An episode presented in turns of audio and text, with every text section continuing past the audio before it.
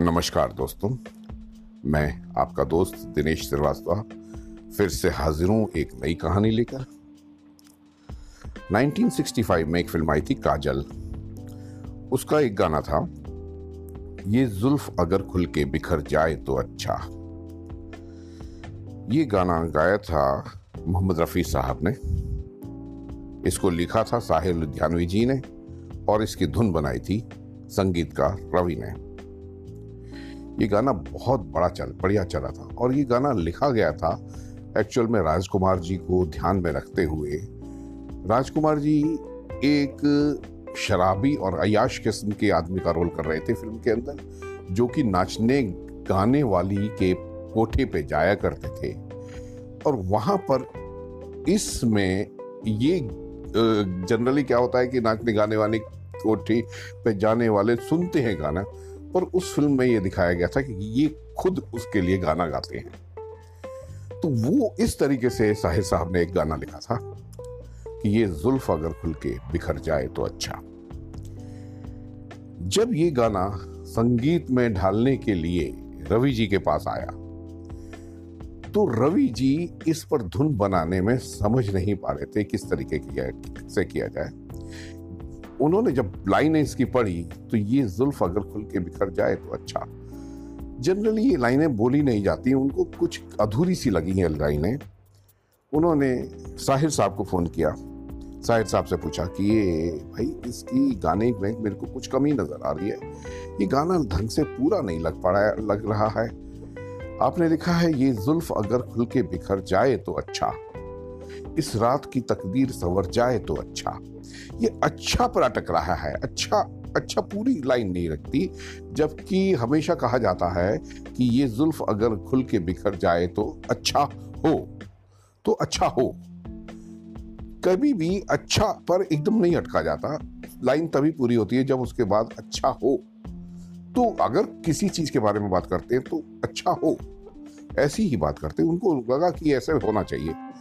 तो साहिर साहब ने कहा, नहीं नहीं नहीं नहीं, उससे बिल्कुल गाने का मतलब बदल जाता है। आप इसको वैसा ही रखिए कि ये जुल्फ अगर खुल के बिखर जाए तो अच्छा यहीं पर हमारा सेंटेंस कंप्लीट होता है। अब इतनी बात पर, खैर साहिर साहब से तो उन्होंने फिर बंद, बात बंद कर दी और उन्होंने धुन को बनाने की कोशिश की, मगर उनसे समझ में नहीं आ पा रहा था। उन्होंने मोहम्मद रफ़ी साहब को बुलाया। अब मोहम्मद रफ़ी साहब ने जब गाना सुना तो लिखा हुआ देखा। तो उन्होंने कहा, रवि जी से कि रवि जी, इसमें मैं अपना कुछ एडिशनल डालूँगा। तो शायद आपको ये गाना अच्छा लगने लगेगा। तो उन्होंने क्या किया? रफ़ी साहब ने जब रिकॉर्डिंग करी रिकॉर्डिंग के वक्त उन्होंने कहा कि आप निश्चिंत, चिंता मत करिए। आप इस गाने की रिकॉर्डिंग रखाइए उस गाने की जब रिकॉर्डिंग रखी गई तो रिकॉर्डिंग के वक्त एक्चुअल में इस गाने के नौ स्टेंजाज थे। पहले दो स्टेंजाज राजकुमार जी पर ऐसे ही शराब पीते हुए फिल्माए गए थे। फिर दो स्टेंजाज तीन स्टेंजाज जो थे, वो राजकुमार जी हिरन के आगे शराब पीते हुए शायरी के तौर पर गाते हैं। उसके बाद तीसरा पार्ट जो था उसमें ये गाना पूरा किया जाता है। पूरी तरीके से ढंग से गाया जाता है, जो हम जरा अक्सर सुनते हैं, जिसके गीत को हम लोग सुनते हैं। तो इस तरीके से था। और इस गाने के अंदर टोटल सभी स्टेंजाज को मिला के टोटल सत्रह बार अच्छा वर्ड आ रहा था। अब मोहम्मद रफी साहब जब इसके, इसको रिकॉर्डिंग पे बैठे एक खासियत उन्होंने डाली वो आज तक किसी संगीत को किसी गायक ने नहीं डाली होगी कि इसमें जितनी बार भी अच्छा वर्ड आया वो अच्छा वर्ड उन्होंने हर बार एक डिफरेंट ट्यून और डिफरेंट ताल में गाया है डिफरेंट तरीके से गाया हर बार अच्छा। ये जुल्फ अगर खुल के बिखर जाए तो अच्छा। आगे जो जब भी, भी अच्छा वर्ड आया उन्होंने उसको एक अलग तरीके से गाया और ये वाकई में रफ़ी साहब का कमाल है और रफ़ी साहब का ये ग्रेट कमाल वाकई में तारीफ़ काबिल है और जो उन्होंने गाया है, आप इस गाने को फिर दोबारा कभी सुनिएगा तो बिल्कुल आपको लगेगा कि वाकई में हर अच्छा वर्ड पे उन्होंने एक अलग तरीका अपनाया है। धन्यवाद। आज बस इतना ही। अगली कहानी के लिए मैं फिर आपसे मिलूँगा। नमस्कार।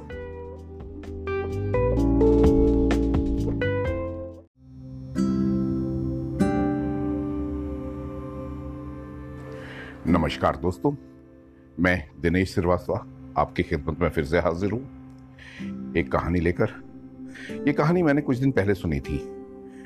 इसमें कहानीकार की भावना और अपनी भावना दोनों में पेश करना चाहता हूँ।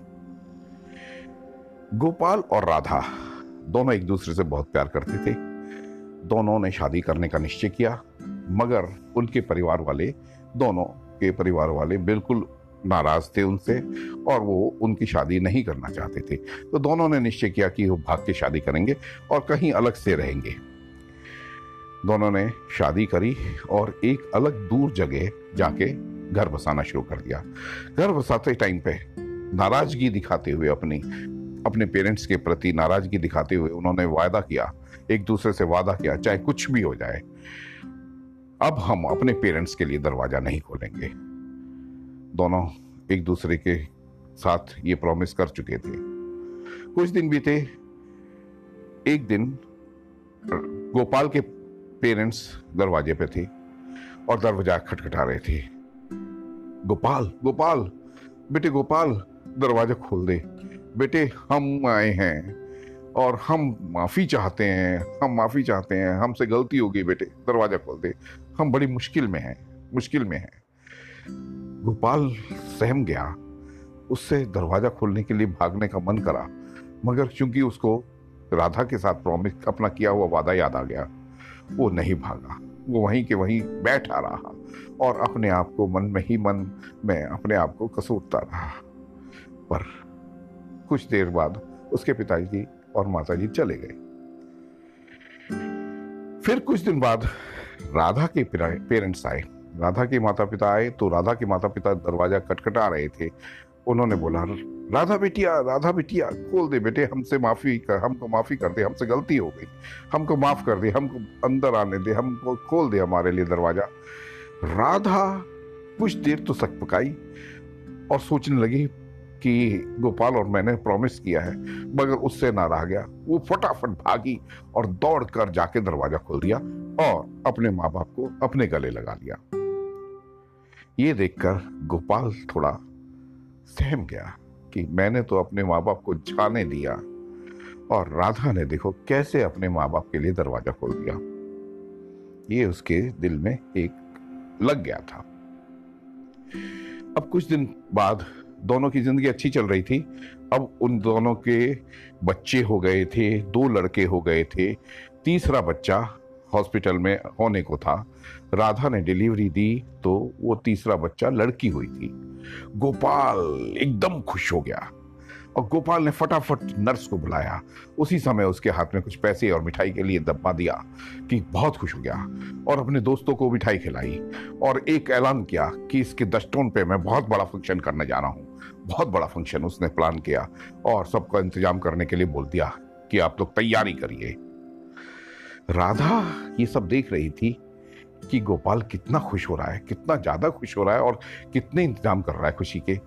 उसने गोपाल को अपने पास बुलाया। उसने कहा, गोपाल, देखो, लोग लड़कियों के लिए इतनी खुशी नहीं दिखाते। तुमने दिखाई अच्छा मुझे अच्छा लगा, पर इससे पहले दो लड़के भी हुए हैं हमारे। उसके लिए, उनके लिए तुमने बिल्कुल भी खुशी नहीं दिखाई। क्यों? वो कहता, गोपाल कहता, आज मेरे लिए भी कोई दरवाज़ा खुलने वाला आ गया है। बहुत ही मार्मिक कहानी है। कहानीकार इसमें कहता है कि ये बेटियाँ ही हैं जो अपने माँ बाप के लिए मार्मिक होती हैं और कितना मोह रख, मोह रखती हैं। सही बात है। बेटियाँ स्पेशल होती हैं। मैं भी कहता हूँ बेटियाँ बहुत स्पेशल होती हैं और ये बेटियाँ ही होती हैं। चाहे कुछ भी हो जाए अपने माँ बाप को नहीं छोड़ पाती नहीं बोल पाती। मगर क्या ये बेटियाँ जब ससुराल जाती हैं तो अपने पति के माँ बाप के प्रति उनके अंदर कोई भावना नहीं होती? अपने पति, जिसको वो दिलो जान से प्यार करती हैं, उनका मन नहीं पड़ पाती। उसके मन में, उसके पेरेंट्स के लिए कितनी भावना है, ये नहीं समझ पाती। क्या राधा के मन में नहीं आया जब गोपाल के पिता माता पिता आए थे? तो उनके लिए उठ के दरवाज़ा खोल सके। ये क्यों? हमारे संस्कृति में लड़कियाँ शादी के बाद ससुराल जाती हैं और ससुराल को उनको अपना दूसरा घर समझना पड़ता है। अपना उन उन लोगों को ससुराल में सभी लोगों को माँ, बाप, भाई, बहन, सबके साथ रिश्ता बनाना है और सबके साथ जो है मार्मिक प्रेम होना चाहिए। तो मैं ये मेरी भावना यह है कि क्या उन लड़कियों को अपने ससुराल में, अपने पति के माँ बाप के प्रति प्रेम नहीं, उतना मार्मिकता के साथ होना चाहिए? यही मेरा प्रश्न है और यही मेरी कहानी की मेरी भावना है। धन्यवाद। आपका बहुत बहुत शुक्रिया। अगली कहानी में फिर मिलेंगे। शुक्रिया।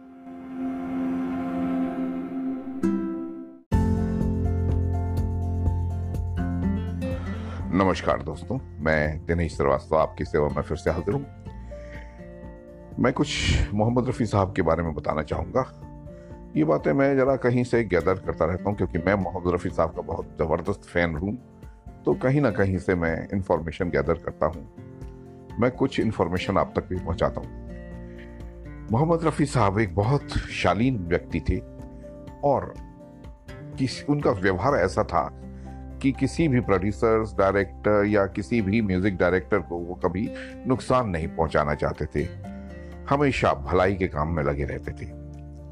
इसकी वजह से कुछ उनके नुकसान हुए हैं, कुछ लोग नाराज़ भी हुए हैं। जैसे कि मैंने एक बार अपने कहानी में बताया था, लता मंगेशकर जी भी उनके साथ नाराज़ हो चुकी थी, क्योंकि वो उनके साथ ये बहस हुई थी कि वो चाहती थी कि उनको जो रॉयल्टी है, वो मिलनी चाहिए। गाना जब रिकॉर्ड हो जाता है, उसके बाद गाना जब चलता है, उसके हिसाब के से उनको रॉयल्टी मिलनी चाहिए। मोहम्मद रफ़ी साहब कहते थे कि नहीं, हमें कोई रॉयल्टी की ज़रूरत नहीं है। हमने जो गाना गाया, हमने मेहनत की, उसका पैसा हमने ले लिया है। उसके बाद कोई रॉयल्टी नहीं होनी चाहिए। तो उसकी वजह से उनका, लता मंगेशकर जी से काफ़ी वो झगड़ा भी हुआ था और उसके बाद दोनों का गाना, एक दूसरे के साथ गाना बंद हो गया था। इसका फ़ायदा महेंद्र कपूर जी और सुमन कल्याणपुर जी को बहुत मिला था। लता मंगेशकर जी के सारे जो ड्यूएट्स थे, वो महेंद्र कपूर के साथ होने लगे थे और मोहम्मद रफ़ी साहब के जो ड्यूएट्स थे, वो सुमन कल्याणपुर जी के साथ होने लगे थे। ऐसे ही उनका एक बार बी आर चोपड़ा जी से झगड़ा हुआ। बी आर चोपड़ा जी ने जब नया दौर वगैरह फ़िल्म बनाई थी, उसके बाद वो चाहते थे कि मोहम्मद रफ़ी साहब केवल उन्हीं की प्रोडक्शन के लिए गाना गाएँ। तो उन्होंने रफ़ी साहब से कहा कि भाई देखो, अब तुम्हें जो गाने गाने हैं, सिर्फ़ हमारी ही प्रोडक्शन के लिए गाने और बाहर के प्रोडक्शन के लिए आप गाने नहीं गाएँगे। हम आपसे ये कॉन्ट्रैक्ट कर रहे हैं और हम अब ये यही यही होगा। तो मोहम्मद रफ़ी साहब ने कहा, नहीं, देखिए, मैं तो सबके लिए गाने गाता हूँ और सभी के लिए गाऊँगा। चाहे कोई अच्छा म्यूज़िक डायरेक्टर हो, चाहे छोटा म्यूज़िक डायरेक्टर हो, कोई भी हो, कोई सा भी प्रोड्यूसर हो, मैं तो सबके लिए गाऊँगा। इस बात पे बी आर चोपड़ा जी नाराज़ हो गए और उन्होंने कहा अच्छा तो ठीक है, अब से मैं तुम्हारे साथ कोई गाना नहीं गवाऊँगा। और देखते हैं कि मैं आपके बाद एक नया मोहम्मद रफी पैदा करके रहूँगा। ये उन्होंने एक वो दे दी, चेतावनी दी। मोहम्मद रफ़ी साहब कहने लगे ठीक कोई बात नहीं आप किसी को भी गवा दीजिए। महेंद्र कपूर जी को चूज़ किया गया। महेंद्र कपूर जी ने गाने के लिए आर चोपड़ानी जी ने महेंद्र कपूर जी को गाने के लिए बोला गया। और महेंद्र कपूर जी जब गाने गा, गाने के लिए तैयार हो रहे थे तो उन्होंने पहले सोचा कि पहले मोहम्मद रफ़ी साहब से बात की जाए।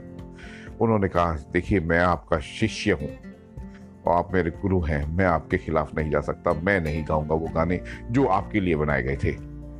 मोहम्मद रफ़ी साहब ने कहा कि नहीं नहीं नहीं, महेंद्र, तुम गाओ, सभी गाने गाओ। उन्होंने कहा कि नहीं, तुम सारे गाने गाओ, और गाओ, तुम, जो तुम्हें गाने मिल रहे हैं, वो तुम गाओ, और अच्छा है, तुम अच्छे गाने गाते हो, गा रहे हो, और गाओ। उन्होंने उनको कोई रोक नहीं की तो महेंद्र कपूर जी, बी आर चोपड़ा जी के फ्रंट गायक हो गए, बन गए थे। धीरे धीरे सभी गाने मोहम्मद रफ़ी के, वो महेंद्र कपूर जी से ही गवाने लगे थे। उनकी फ़िल्मों में मैक्सिमम आपने देखा होगा कि मैक्सिमम गाने जो हैं, महेंद्र कपूर के ही होते हैं। हाँ एक गाना जो महेंद्र कपूर भी ढंग से नहीं गा पाए थे, और वो गाना बहुत खींचतान के साथ था। रवि जी ने कहा, नहीं, ये अगर गाया गाया जाएगा तो ये सिर्फ़ मोहम्मद रफ़ी साहब ही गा पाएँगे। तो वो था वक्त के दिन और रात। वक्त के कल और आज। वक्त की हर शय गुलाम, वक्त का हर शय पे राज ये गाना अपनी लड़ाई के बावजूद भी उन्होंने मोहम्मद रफ़ी जी से गवाया। फिर बाद में एक आध गाने गवाए हैं, मगर महेंद्र कपूर जी उनके फ्रंट में रहे। इसके अलावा एक किस्सा और है ओपी नैयर साहब के साथ। ओपी नैयर साहब की एक रिकॉर्डिंग में मोहम्मद रफी जी कुछ देर से पहुँचे। ओपी नैयर साहब, इस बात पे नाराज़ हो गए। वो तो बहुत सख्त आदमी थे।